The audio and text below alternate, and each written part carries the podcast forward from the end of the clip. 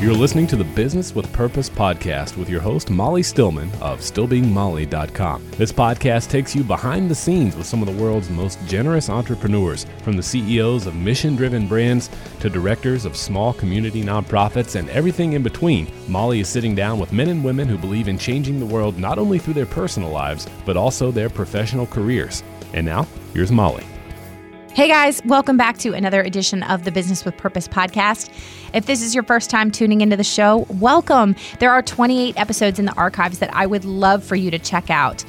And if you are a repeat listener, thank you guys so much for your support. If you have not already, please be sure to head over to iTunes and subscribe to the show and leave us a review. Your reviews help us to grow the show and also give me feedback on what you guys are liking, what you're not liking.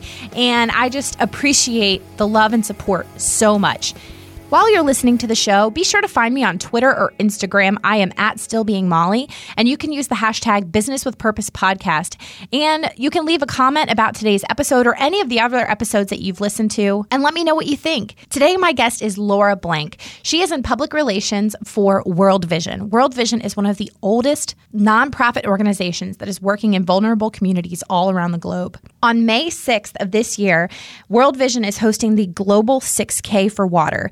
Is one cause on one weekend supporting countries all over the world in their quest for having healthy, clean drinking water. We're going to talk all about the mission of World Vision, about how Laura got involved, uh, and the fact that Laura and I have a lot of really creepy things in common. Not in a bad way, but we we we've crossed paths at some point, and it's kind of crazy how small this world is. Also, we're just going to talk about her heart for the least of these and all that World Vision is doing. You are going to be left inspired and encouraged through this episode, and I know you're going to love it. So I hope you enjoy my conversation with Laura. Hello, Laura. Welcome to the show. Hello, I'm so excited to be here. I'm so excited to have you here.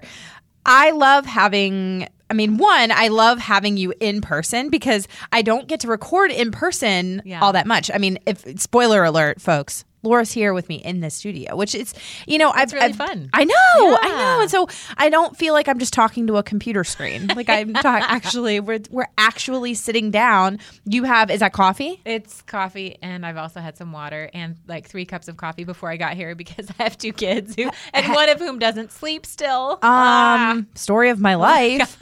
so you've got your coffee. I have my diet coke. Like Yeah. this is like we're legitimately hanging out. it's like the Molly and Laura morning show. I know. Hey, I know. I know. We should just we we should just take over the radio world. Pretty much. The podcast world. It'll be fine. We Yeah. can just it'll yeah. I mean We what's could bring our kids. What's one more thing for us to do? Oh yeah, I've got loads of free time. I don't know about you. Loads of free lo- time. I'm like sitting at home twiddling my thumbs, thinking, "What else could I do I with all my time?"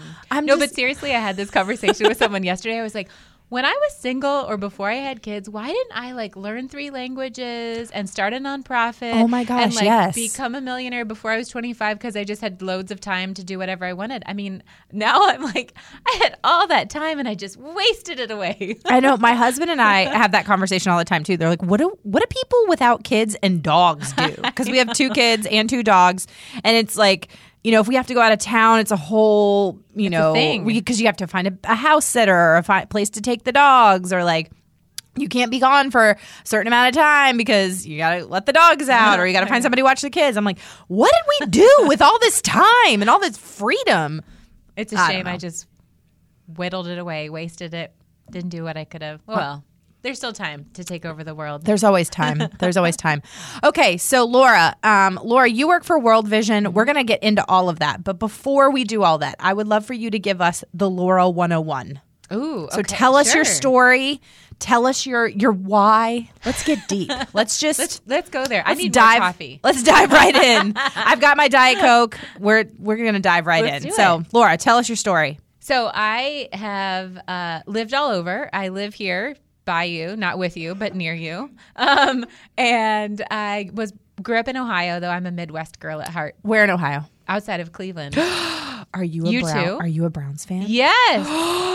You too? Oh my goodness. Yes. It's so hard to be a It's Browns so fan. hard to be a Browns It's fan. so Are you a hard. Wait, Cavs and an Indians fan too? Yes, of course. Okay, so my dad was born and raised in Cleveland. And so I was actually born and raised in Redskins territory outside of Oh, DC. okay.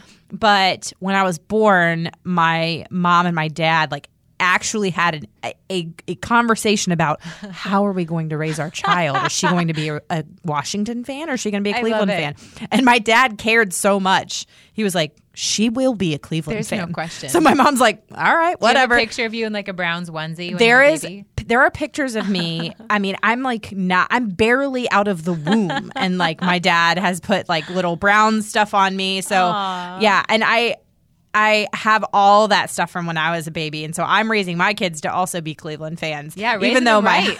even though my husband is a he's a Panthers fan and a Braves fan. So, but you know, I, I frankly I'm like you can root for any team you want, but um, if you want to learn how to really handle life's hardships and and true heartache, like if you want to learn how to overcome, be a Cleveland fan. If you want to teach your kids empathy and emotional intelligence and learning how to handle their big feelings like Daniel Tiger does, Yes. teach them to follow any Cleveland sports Yes, team. oh, great. it's hard as a big kid. Yeah. I mean, it was yeah. Last year, my dad called me in tears when Cleveland was doing so well and when LeBron they won the championship. I Yeah. mean, it was just like yeah, it was amazing. and then Game Seven of the World Series. I know. you I don't. I don't. I'm not ready to talk about it. Yeah, it's okay. And then the Browns won 15 and one. It's There's fine. It's fine. We're gonna get. I, I saw a funny meme that I just have to tell you, and I sent it to my dad. If you're not a Cleveland fan, maybe you can just empathize. Yeah. For those of you listening, but it said uh, the Cleveland Browns putting 0 and 16 in 2016. it's like, yeah, that's about right. Yeah. I Yeah. It's oh, it's really sad. But still, we root for them. But hey, you know what? I can, I've tried to find other teams. Like every year, I'm like, this is it. I'm done. But there's this pull when you're like, but you, you root for the underdog and you just want them to win. And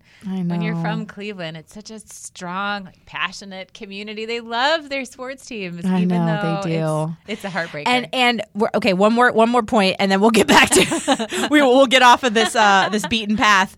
Um, so you know the Browns have the first pick in the draft this year, obviously because they're so terrible. And there's this big rumor that the Browns want to take Mitch Trubisky, and Mitch Trubisky was the quarterback at North Carolina, and I love Mitch Trubisky. Like I do you have like a secret call, like the red phone, like you're going to give? well, like, no, well, "Hey, there's been. I mean, there's been lots of rumors online. Yeah. Um, and uh, my one of my closest friends, her husband is actually the quarterbacks coach at Carolina. no way. And so, like they, I mean, I've never met Mitch. Like Mitch and I aren't like we're not not like. BFFs, but Mitch is. I mean, it's it's rumored that the Browns want to take him. Mm-hmm. I mean, who knows what could happen? But there's this. I feel actually very conflicted because I'm like, I really love Mitch and I want him to do well. So I don't know that I want him to go to the Browns because I feel like the Browns have a curse on them. But then at the same time, I'm like, I would love if But the he could have all this a lot of room for growth there. I Let's know. just call it what it, it it's a rebuilding season. That's what happened with Johnny Manziel. Uh, and then look, oh, but yeah. but Mitch is not Johnny. Anyway. Yeah. Okay, so those of you who are like, I thought this was a podcast about business with purpose, and Nope, why are we talking about, about football? sports. Hey, it's fine. You know Yeah. what? Girls can talk about sports. Absolutely. Whatever. anyway, okay, so you grew up outside of Cleveland. I did. Um, whew, okay, focus. Right now. I'm sorry. So I I've always been really curious about the world, so I ended up going into journalism for a little bit. And I was in uh, Washington D.C. We've kind of moved all over, but I am still a Cleveland sports fan. Yeah. We've lived in D.C., New York, Boston, uh, Costa Rica. We're in Carolinas now. Um, but I've been at World Vision for about ten years. Before that, I was in journalism, and I just was really always curious about about the world, about different people and cultures. I love to travel. I was I had the opportunity to take my first international trip when I was 16, and I just thought this is so cool. It was just it's just really interesting to see how the rest of the world lives and what it Yeah. looks like and what life is like in different cultures. So um, that's how I ended up in journalism, and then I uh, met my husband when I was in New York City, and I feel like you know, it's so great as you get older to start to have a little bit of hindsight. You know, when you're in high school and you start to think about what is God's plan for me, it's really hard to know that because you're 18. And the biggest thing you've had to think about is like, what am I going to do on Friday night? Am I going to go to the football game? And and then as you start to get older and have a little bit of hindsight, I just feel like the Lord has led us in places that we would never have imagined. Like Yeah. growing up in a small town in Ohio, I didn't think after college I'd move to New York City and be working at CNN, but there I was, and then I met my husband, and then CNN led to World Vision, and it's just all neat to see that. How did CNN lead to World Vision? Yeah. Well, when I was at CNN, I was thinking, you know, this is really great. I worked in an amazing team, and actually, I feel I still keep in touch with the dozen or so people that I worked with, and that was almost 10 years ago. So it was a really neat, like, very tight knit group. Um, but I was there and I was thinking, I'm not quite sure that this is it for me. My husband and I were both working long hours and missing family and, you know, working on the holidays. And uh, I, we just started looking around, and I, like a good journalist, spent time I met with people who I thought had really cool jobs and I said, How did you get there? And kind of interviewed them and just sort of worked my way backwards to say, Okay, do I need to go to grad school? Do I need to go abroad and live? Do I need to be fluent in another language? What do I need to do to get to a job that is more connected to serving and working with people in, in communities around the world and sort of has an, an emphasis on on that. And a couple of weeks after I met with someone who worked at World Vision, I'd been volunteering. So, funny side story.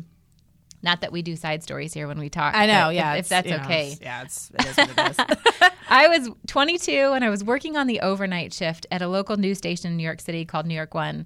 And I would work 9 p to 9 a.m. And then I would get on the 6 train from Chelsea in lower Manhattan and I would ride for like an hour and a half up to the South Bronx. And I would go volunteer at World Vision. So I'm a vol- I'm a World Vision kid from when way back when I was little. My parents would sponsor kids. We had what they used to call the love loaves, which are these little like plastic loaves of bread and you'd put your extra change in them. Then you'd put them in a package and mail them into World Vision and they would use it. And it was a really cool way for families to get kids involved with those issues by, you know, finding their spare change and things.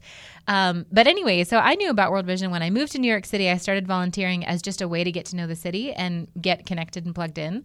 And then I would take the six train, I'd be exhausted, and I would fall asleep on the person next to me, a total stranger, like drooling, like really falling asleep. yeah. And I remember thinking there must be something really cool about this organization, or I'm crazy because why would you work 12 hours on an Yeah. overnight and then go volunteer? Like what? What? Who does that? Yeah. And that's how I got started at World Vision. And then when I was looking for something after CNN, one of my volunteer coordinators at World Vision said, "Hey, I've got this job opening. You should apply for it." And that's sort of how it got started.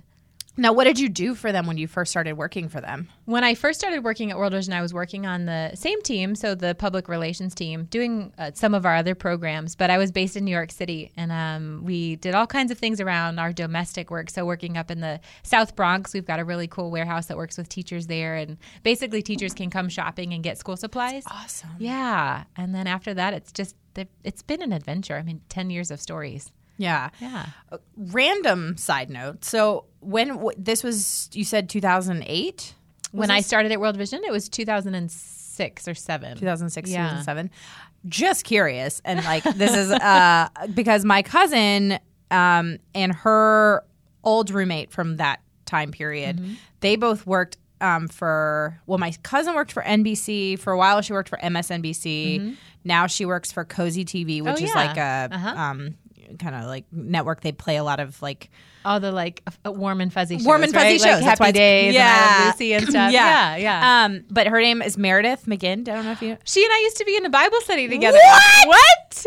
Wait, I feel like we have been living parallel lives. Are you serious? Yes. Yes. Oh. We used to be in a Bible study together. Like, Okay, Like and then her years ago. and then her when we lived roommate in New York. Nick, v- uh, I don't know how I to pronounce his last know name. her. Veneziala. I don't know. I don't know. So Sorry- anyway, sorry, Nick, if we butchered Sorry, for, sorry. Nick. If you're listening to this show, I'm really sorry. But um, Wait, but I want so say Meredith is your cousin? Meredith's my cousin. Weird. Yeah. So what's she doing now? Well, she works for Cozi. Oh, right, right. And she's in New York? yeah, she's still in New York. crazy. Oh my gosh, it's so crazy. Yeah. What a small world. Uh, so my maiden name was Cusimano, which people always say Quasimodo, but it's not. It's Cusimano. It's Italian. It's Italian. So that is how I knew her. Now, since being married, she probably wouldn't know Laura Blank. But oh yeah, gosh. wow, weird. All right. Well, I'm going to write this. I'm going to. I'm to find. Okay. So for those of you that are listening, like we literally just figured this out. Like apparently she knows my cousin. Apparently we just know everybody, all the same Weird. people. That's we've lived. so We've lived parallel lives. That is really crazy, though. Yeah. Like, what a small world. That no, that's weird. Yeah, Yeah. that's awesome. I love when stuff like that happens. though. I know. Usually, I feel like you meet someone and you're like, "Oh, I have a friend," and that, and you play the game and it stops after like one degree of separation. Yeah. But I love that we got all the way down to I know that I person know. too. I know. And like your maiden name also sounds really familiar. But anyway, we'll we'll talk after we finish recording because everybody listening is like, are you guys just like figuring out like your six degrees of separation like right here on the show? Are we I'm going like, to talk yeah. about anything? pretty much, this? yes. Yeah.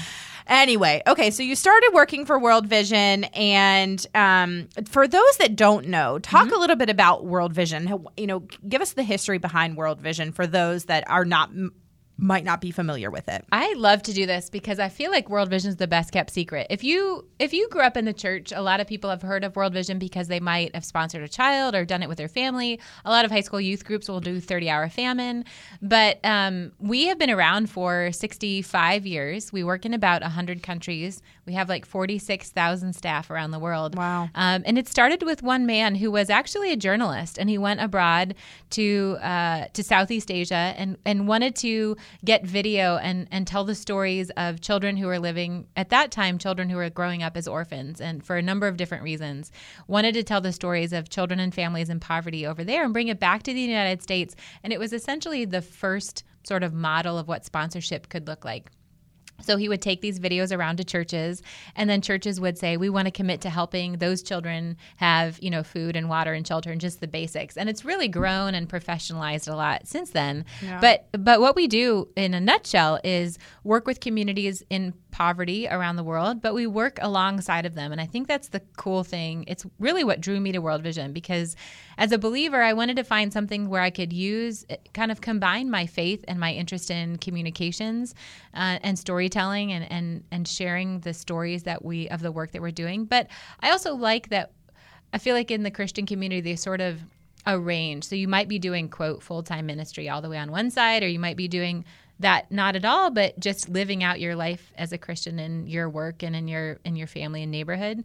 And I like that World Vision's kind of in the middle. So Yeah. we are our faith motivates the work that we do, but we really believe like I can't tell someone about Jesus or share the love of the Lord and and and what he can do for us in our lives if they're hungry or if their children can't get clean water or they don't have a job so they can't provide for their family. You know, being able to to do both at the same time is really awesome. So I love Yeah. I love being a part of that.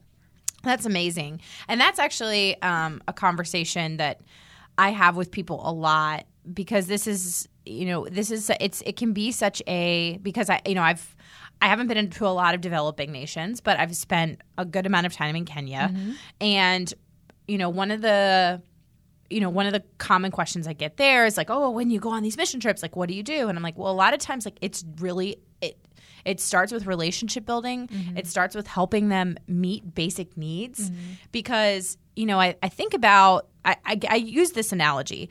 Um, you know, like when when Jesus was meeting, and uh, you know, I'm not I'm not a theologian, but I I feel like I I, I know enough. Yeah, yeah. and when Jesus was you know meeting people like and he was healing people like lepers and he was you know talking with this the woman at the well and things like that. Like he wasn't leading off with. Hey, nice to meet you. So I'm the son of God, Right. And I'm kind of a big deal. kind of a big deal. And you, if you want to get to this place called heaven, I know you haven't heard of it, but if you want to get there, you're going to have to believe that I'm the Son of God. Yeah.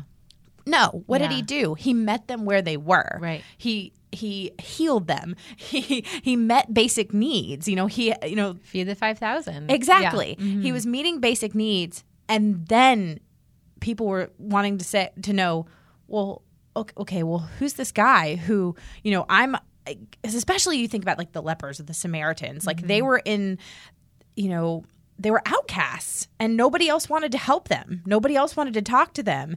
They had, they've been struggling for all this time and then all of a sudden this guy comes out and he wants to help them and he wants to heal them and he wants to you know heal them on the Sabbath, you know, and that's that was weird. That was counterculture. And so that opened up the conversation to share the gospel. Right. Yeah. And so that's what, you know, that's how I try to approach things in my own life. And when I do go, you know, go to Kenya or um, I actually, um, a friend of mine in the last few months have been helping a local um, Syrian refugee family. Um, and awesome. that's what, but that's what we're trying to do is like, we're not we're not leading off with the gospel. We're just serving them and meeting their basic needs. Yeah, we've started to talk about it a little bit. I had a friend say this the other day, like, what does it look like to be a Matthew twenty-five family? Yeah. which you know that passage about about it. That passage really is um, in Scripture. I feel like it's our mandate as Christians, whether you have a family or not. What does it look like to be a Matthew twenty-five Christian and care for the poor? Yeah. and I think that's exactly what you're saying. It's like coming alongside them and befriending them,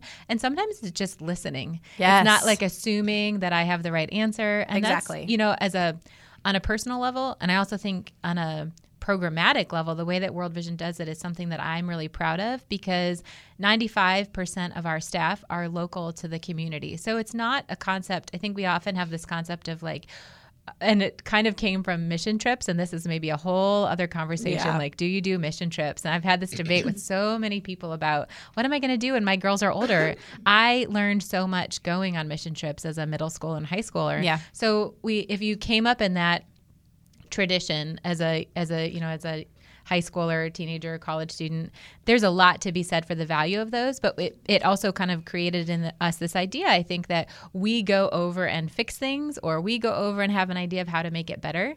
And i really love that world vision starts in the community with our staff who are zambian or vietnamese or bolivian and say what do you need? Can we come alongside you and let's do it together? And i think that's so much one, it's just more sustainable. Yes. It's good practice. Yes, yes, And yes. I don't know what's happening outside of La Paz in a community or in a slum in Bogota or wherever. Like, I, I might just show up and I might have something to offer or to contribute.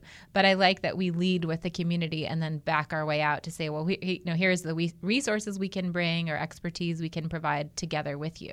Yeah, it's you know, and this is actually a conversation I've had. I think I mean I'm I know a couple times on the show because um you know, it's one of those things where that's why I'm so passionate about supporting ethical businesses, um, ethical brands, and and companies and nonprofits too that are going into these communities and providing a sustainable way to make a living, um, providing employment and opportunity. Like it's not about how much money you can raise and just give to a community, Right. Because sometimes that can be crippling, Absolutely. because that's not sustainable. That's not something that's going to last for longer than an instant.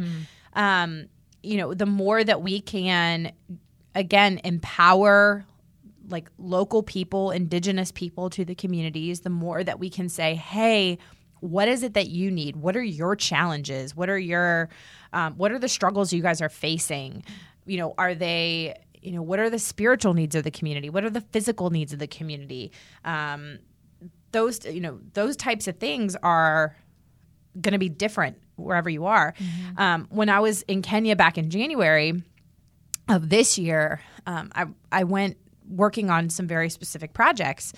And we have a staff with, with my church and um, uh, one of the ministries that we're doing. Like we have Kenyan staff, so they're, um, you know, our church really comes alongside um, our our Kenyan staff, and um, I sat down with them over and had a conversation on a, about a particular project that we're doing because it's it's very new, it's in the early stages and you know they were really looking to me for answers. And i said look i'm not i don't want to give you answers. I said mm. i have ideas. I have suggestions but i want to talk to you guys first and find out what what are the skills that you know these because we're looking to provide some sustainable employment. And i said what are the skills that they have? What are their dreams? What are their passions? When when you're going into the slums and when you're working with people in the slums I mean, their way of thinking is today, mm-hmm. this minute. what am I? Where am I going to get my next meal? Sure. Where am I going to sleep tonight? You know, the, their basic needs that they're thinking about that minute. They're not really thinking about tomorrow, mm-hmm. a year from now, five years from now. Yeah, you have to triage. It's life yes. triage. Yes. And so we talked a lot about like, let's start that process of getting them to, to think about dreams. You know, what do they want to do in five years? Do they want to, if they want to start a business, how do they want to grow it? Mm-hmm. Where that's a completely foreign way of thinking. So we really sat down and had a lot of hard conversations. I was like, and I even said just straight out, I was like, I don't want to be the white American Yeah. who comes in here and says, this is how you have to do it. Yeah. Have you ever heard of the whites in shining armor idea? No. Uh, that phrase is just kind of what you said. Yeah. The the the concept being like there are whites in shining armors, and like we're gonna come as the like white Westerner and sort of come fix it for you. Yeah. and that's really not sustainable. no. But which is what exactly what you were doing, like Right. having those good conversations. Yeah, and so I, I said that, and they were like, I mean, they they were very receptive to that, and they were just like, oh yes, I, yeah, you know. And so once we started that conversation, I said, look, I don't want to again, I don't want to come in here and be the white American that quote unquote knows it all Yeah. and tells you how to run this. I said, here's what we're gonna do. We're gonna have we're gonna assess your your needs, assess your skills, and then figure out how we can support you in that. So like, okay, so where can we fill in the blanks? For example, um, you know, a lot of times when you're ta- talking about maybe an ethical fashion brand um, that's working with an artisan group in a vulnerable community, a lot of times the two things that the vulnerable community has might be you know they've got artisans with skills and they've got the materials but they don't have a market for Right. it um, that was a very common thing that we would hear is like you know a lot of these women who are making these beautiful products they say like oh you know i love to do this this i love to create i love to make but it really discourages me because there's no market for it in mm-hmm, kenya mm-hmm. or there's no market for it in india mm-hmm. but there's a market for it in the US. Yeah. so it's like, okay, well, so ha- that's how we can fill in a hole. so we can take what you make that there's no market for there, but we can sell it here Right. because there is a market Yeah. for it here.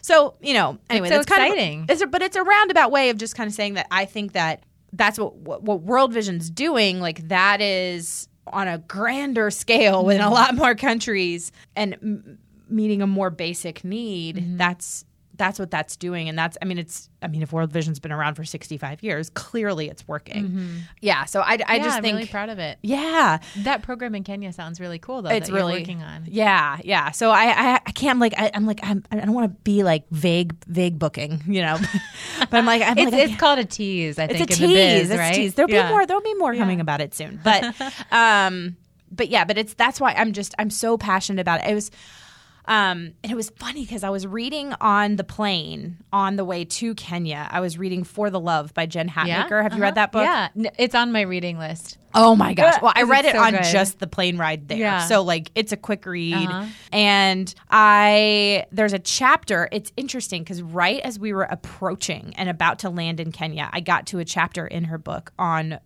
called poverty tourism. And um I, gosh, I wish I had the book with me so I could read an excerpt, but basically it you know, it talked kind of about the short-term missions trips, which again we could have a whole nother whole other conversation. conversation Um, because I don't think they're innately bad. I think it just depends on how it's structured, how it's worked. Expectations. Um, Yep. Exactly. I agree. But she gave the example of I want to say it was in I don't know. The country honestly doesn't matter.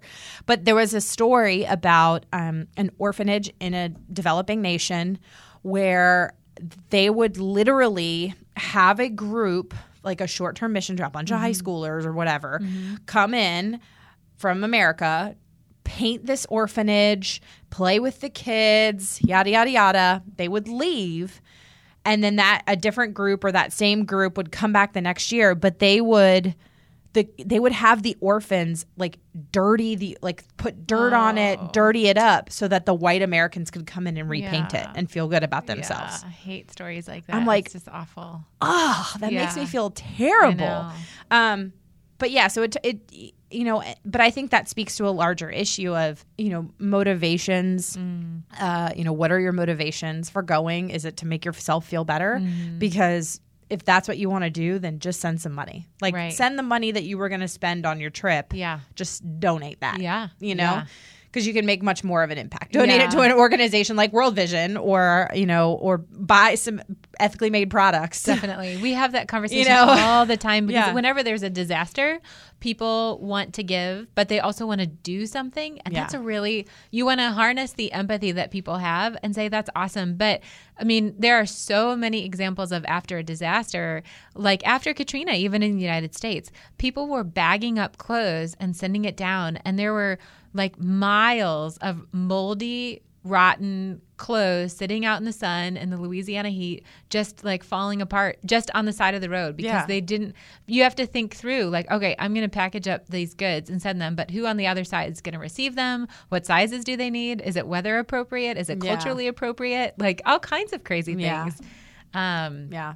that we want to try to help educate people to understand that yeah money is often the best way to support whatever ethical business you're a part of Yeah.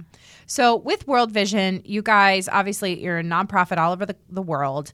Um, you guys have a child sponsorship program. What are some of the other things that World Vision does that people, you know, how can people get involved with World Vision and support World Vision and what they're doing? so you're right sponsorship is sort of the primary vehicle that we really say hey if you're looking for a way to commit to supporting these sustainable programs that we do sponsorship is great because the way that it works is that we go into a community and we put the money up front because we never want someone i actually before i started at world vision I was in between jobs and I was sponsoring a child and I panicked because I was behind on my sponsorship payments. And I thought that meant that my sponsored child was like not getting food and couldn't go to school because I wasn't sending in my, I think it was $25 a month at the time. Um, so the the way that we work is when we go in and we we put the money up front and then we go out and look for sponsors to help support and kind of backfill that money. So it's been a commitment um, made ahead of time, and then sponsors come in and say monthly, I want to support you, and you can actually now go on our website. You can email your sponsor child. There's videos of where they live, so it's really interactive and, and it's a great way I think to learn about, especially if you have young kids or children sort of elementary age that you want to help give them a sense of the world around them outside of just themselves. Sponsorship's a great way to do that. But there are a lot of other cool programs that we have. Um, 30 Hour Famine is something that a lot of youth groups do. I did it once. It is really hard. Have you ever tried to go 30 hours without eating? I got, I actually got sick. I, I Oh my did it. It was gosh. Really really hard. So i mean the concept is pretty straightforward. You fast for 30 hours and then all of these youth groups around the country have a, a, a break the fast meal where they usually do like pizza or pasta or something fun. And they along the way during the famine concept or during those 30 hours they usually do like a lock-in and games and different things to learn about what hunger is like for families around the world. And then all the money they raise goes to our hunger programs. But it's really hard to do. Yeah. and it's really this like visceral experience of what it must be like for families who really do live that life every day. So it was a really interesting experience. Yeah. Um, and then we have this new program that I'm really excited about. It's called the Global 6K for Water, and it's happening on May 6th. And it is actually a global race. Um, we've never done anything to this extent before. We're having reaching out to countries. I think now we've got about seven to 10 countries around the world who have people running. I saw yesterday, I looked at the map Brazil, Japan, Canada. Um, across the United States. Basically, you know, if you have you ever done a road race before? yeah, yeah. Right? I've So- run a half marathon. Oh, look at Um, you. yeah, okay. not in You're years. like, I'm oh not in yes, shape. I've, I've done many, This many. was this was pre kids, okay, not since I had children. Um, but yeah, I've done a half marathon. I've done some 10, 10 milers, but five Ks are my jam. That's Yeah, like five Ks, like like three point one miles. I'm good. I like do. I, I don't think I could ever do a half marathon again. That I'm just I'm not built for that. I always say if Oprah can do it, I can do it. Like she did a marathon a few years ago. Yeah, I just I don't. I You don't could. know. a half marathon was like. By that, I was like, okay, I'm done. The- I can't right, imagine I then get this. having doing another one on top of that. Like, no- There and back. yeah, no thanks. Yeah, I did a few too, but also I have a seven month old and I keep saying, like, it's not a joke. I haven't slept more than four hours since she was born seven months ago. Oh, yeah, People, no. it's it's real, like sleep deprivation. So yeah, I'm not Yeah. training for a half anytime soon. Yeah, yeah, no thanks. But if you've done a road race, like 5K and a 10K is pretty common distance. But 6K is actually, so it's about three and a half miles.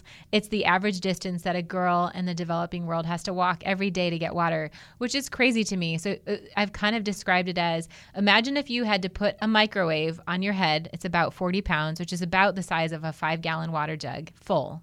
So you put a microwave on your head and you walk for 15 laps around a high school track and you get done and you get to the water hole and it's dirty water, but you still have to fill up your jug and carry it back to your family because that's all that you have. So that is, I mean, at just the most basic level, heartbreaking to me. You know, mm-hmm. water, turning on the faucet, doing the laundry, brushing our teeth.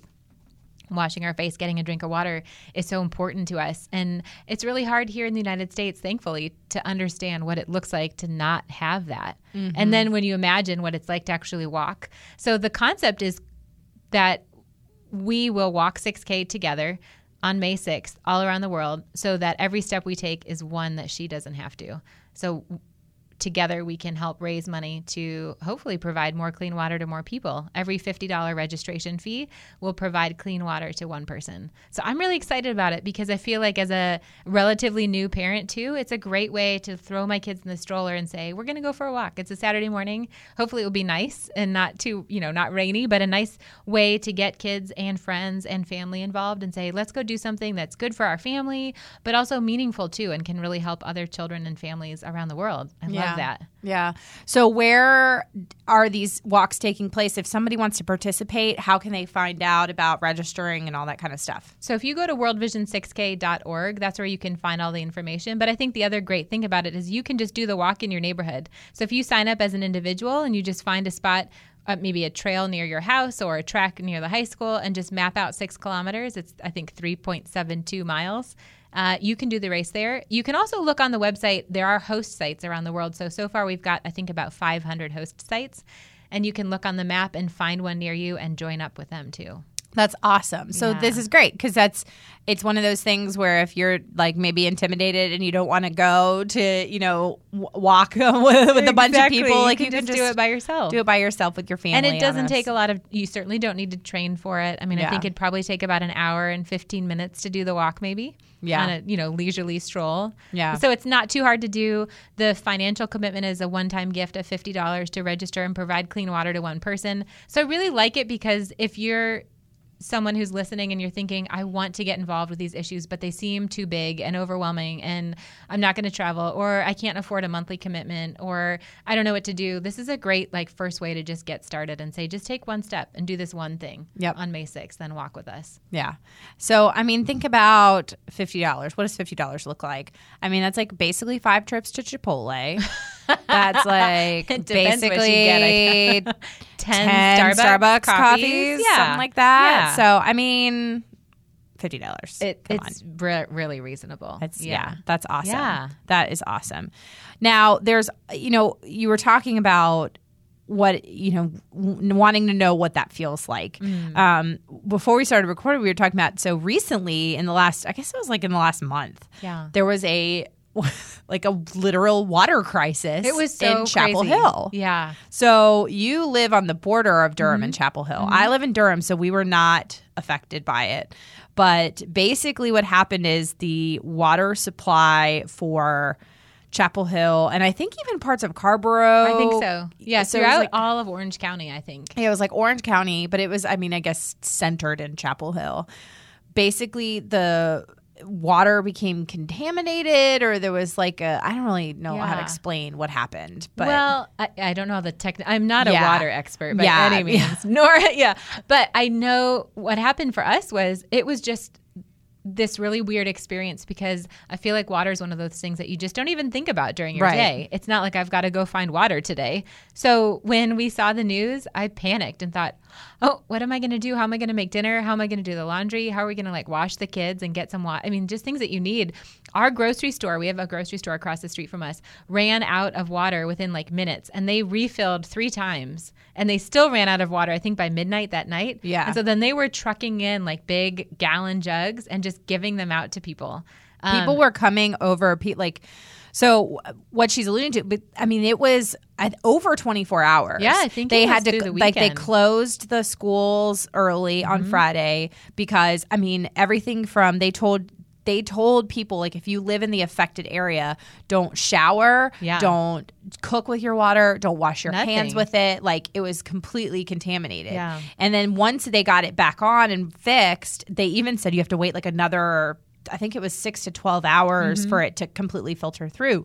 So like we were over um I think I would think it was at Target in which the Target in Durham and like there was P- Target was pulling all of their water cuz they had Chapel Hill people and Carrboro people coming over Yeah. and Yeah. getting water. I mean people were like staying at other people's house. I mean it I was, was- crazy. There were like Facebook posts where people were saying like, "Has anyone seen like what's the status of the water at this Harris Teeter? Have you been to Target? Is there any water left?" I mean, Yeah. people were like crowdsourcing where they could find water, which was just crazy. Yeah, and those Chapel Hill people, they love their Evian, their Fiji water. but no. Um, Do you have any fancy water do you have any left? fancy I'll water? Only take the fancy kind. I'll only take the fancy Yeah. kind.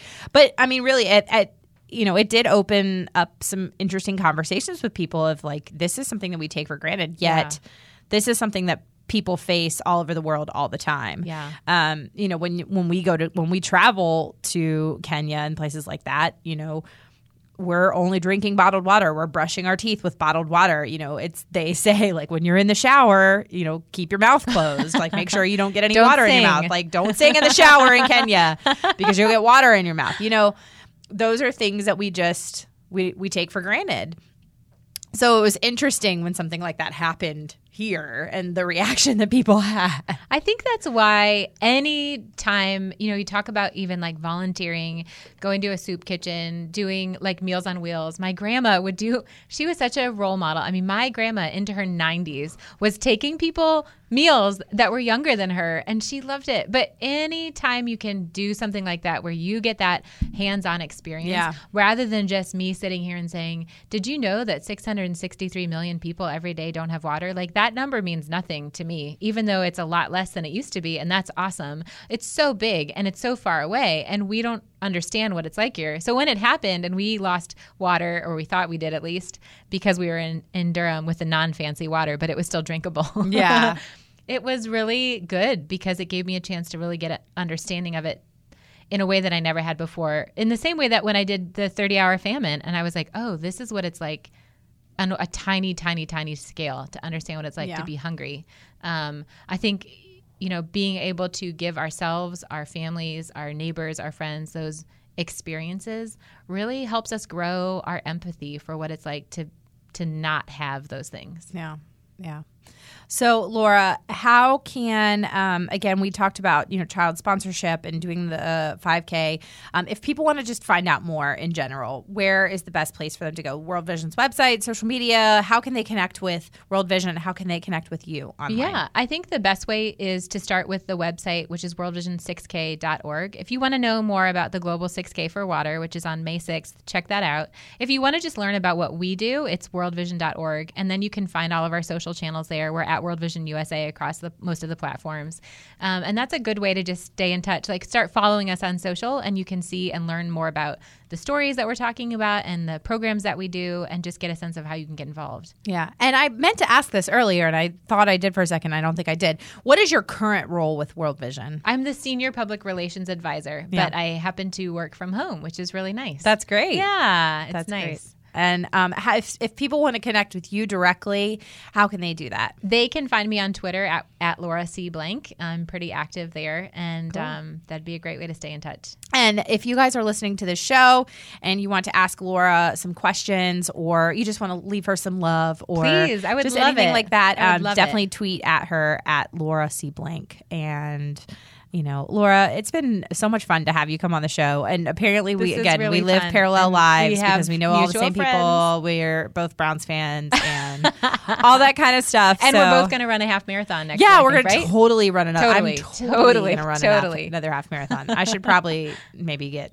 started on training for that. Oh boy, Whoa, yeah. more coffee, more Yeah. coffee. oh man, uh, Laura, thank you so much. Thank you. Okay, but seriously, how awesome is Laura and how crazy is it that she knows my cousin? I mean, what are the odds of that? Anyway, I had the best time chatting with Laura, and she left me feeling encouraged and inspired, and I know she did the same for you. Be sure to leave her some love. I will have links to all of her social channels and all of that in the show notes. And again, be sure to share this show with a friend because that's how we're able to get the word out. Thank you guys again so much for listening, and I hope you guys have a great rest of your week. Bye.